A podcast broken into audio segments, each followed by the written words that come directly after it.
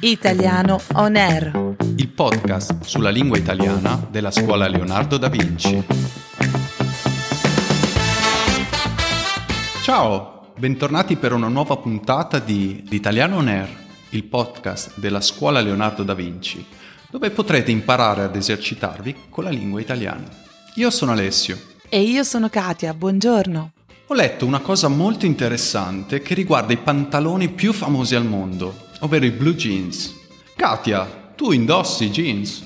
Sì, assolutamente. Non potrei farne a meno. Sono troppo comodi. E sai da dove provengono? Beh, certo.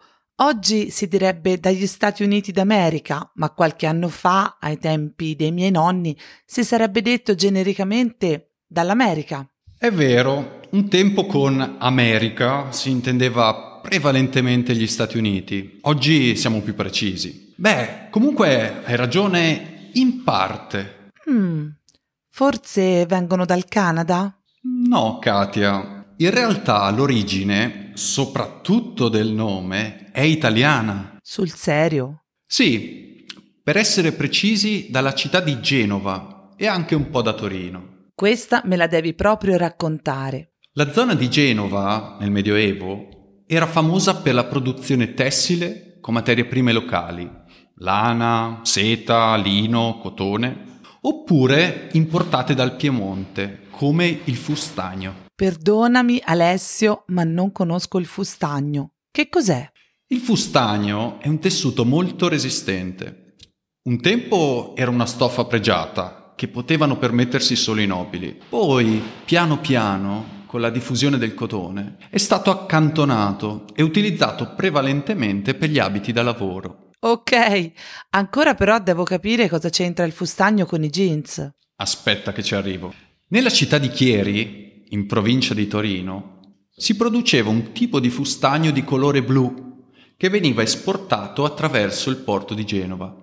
Questo speciale tessuto blu, particolarmente resistente, era usato per confezionare i sacchi delle vele e per coprire le merci nel porto. Era un'usanza dell'epoca nominare i tessuti con il nome del luogo di produzione o di provenienza. Pare che sia nato così il termine inglese blue jeans, dal francese bleu de Gênes, ovvero il blu di Genova, che indicava appunto il nome del tessuto genovese. Dai, incredibile, non l'avrei mai detto. Aspetta che non è finita. Concorrente diretta di Chieri nella produzione del fustagno era la città francese di Nîmes, con cui pare che, sempre a Genova, venissero realizzati i genovesi, cioè dei pratici e resistenti calzoni da lavoro indossati dai marinai e cuciti appunto con la tela di Nîmes. Dal francese Nîmes sembrerebbe derivare il nome denim, cioè il tessuto di cui sono fatti i jeans. Fantastico! Ma dov'è che hai scoperto tutte queste cose? Sul nostro blog. Ah, sai che addirittura si dice che Giuseppe Garibaldi, eroe dell'unificazione d'Italia, durante lo sbarco dei mille indossasse un paio di genovesi? Oggi mi hai davvero sorpresa. Peccato sia arrivata l'ora di salutarci, ma prima un po' di vocabolario. Indossare è un verbo che si usa per abiti e indumenti. Quando una cosa è accantonata, significa che è lasciata da una parte, abbandonata. Ma accantonare significa anche mettere da parte, ad esempio una somma di denaro. Infine, usanza significa tradizione. Viene spesso usato usanza dell'epoca per dire una tradizione che si usava in un determinato periodo storico e che ora non si usa più. Grazie Katia e grazie a tutti per aver ascoltato Italiano On Air. A presto, alla prossima puntata.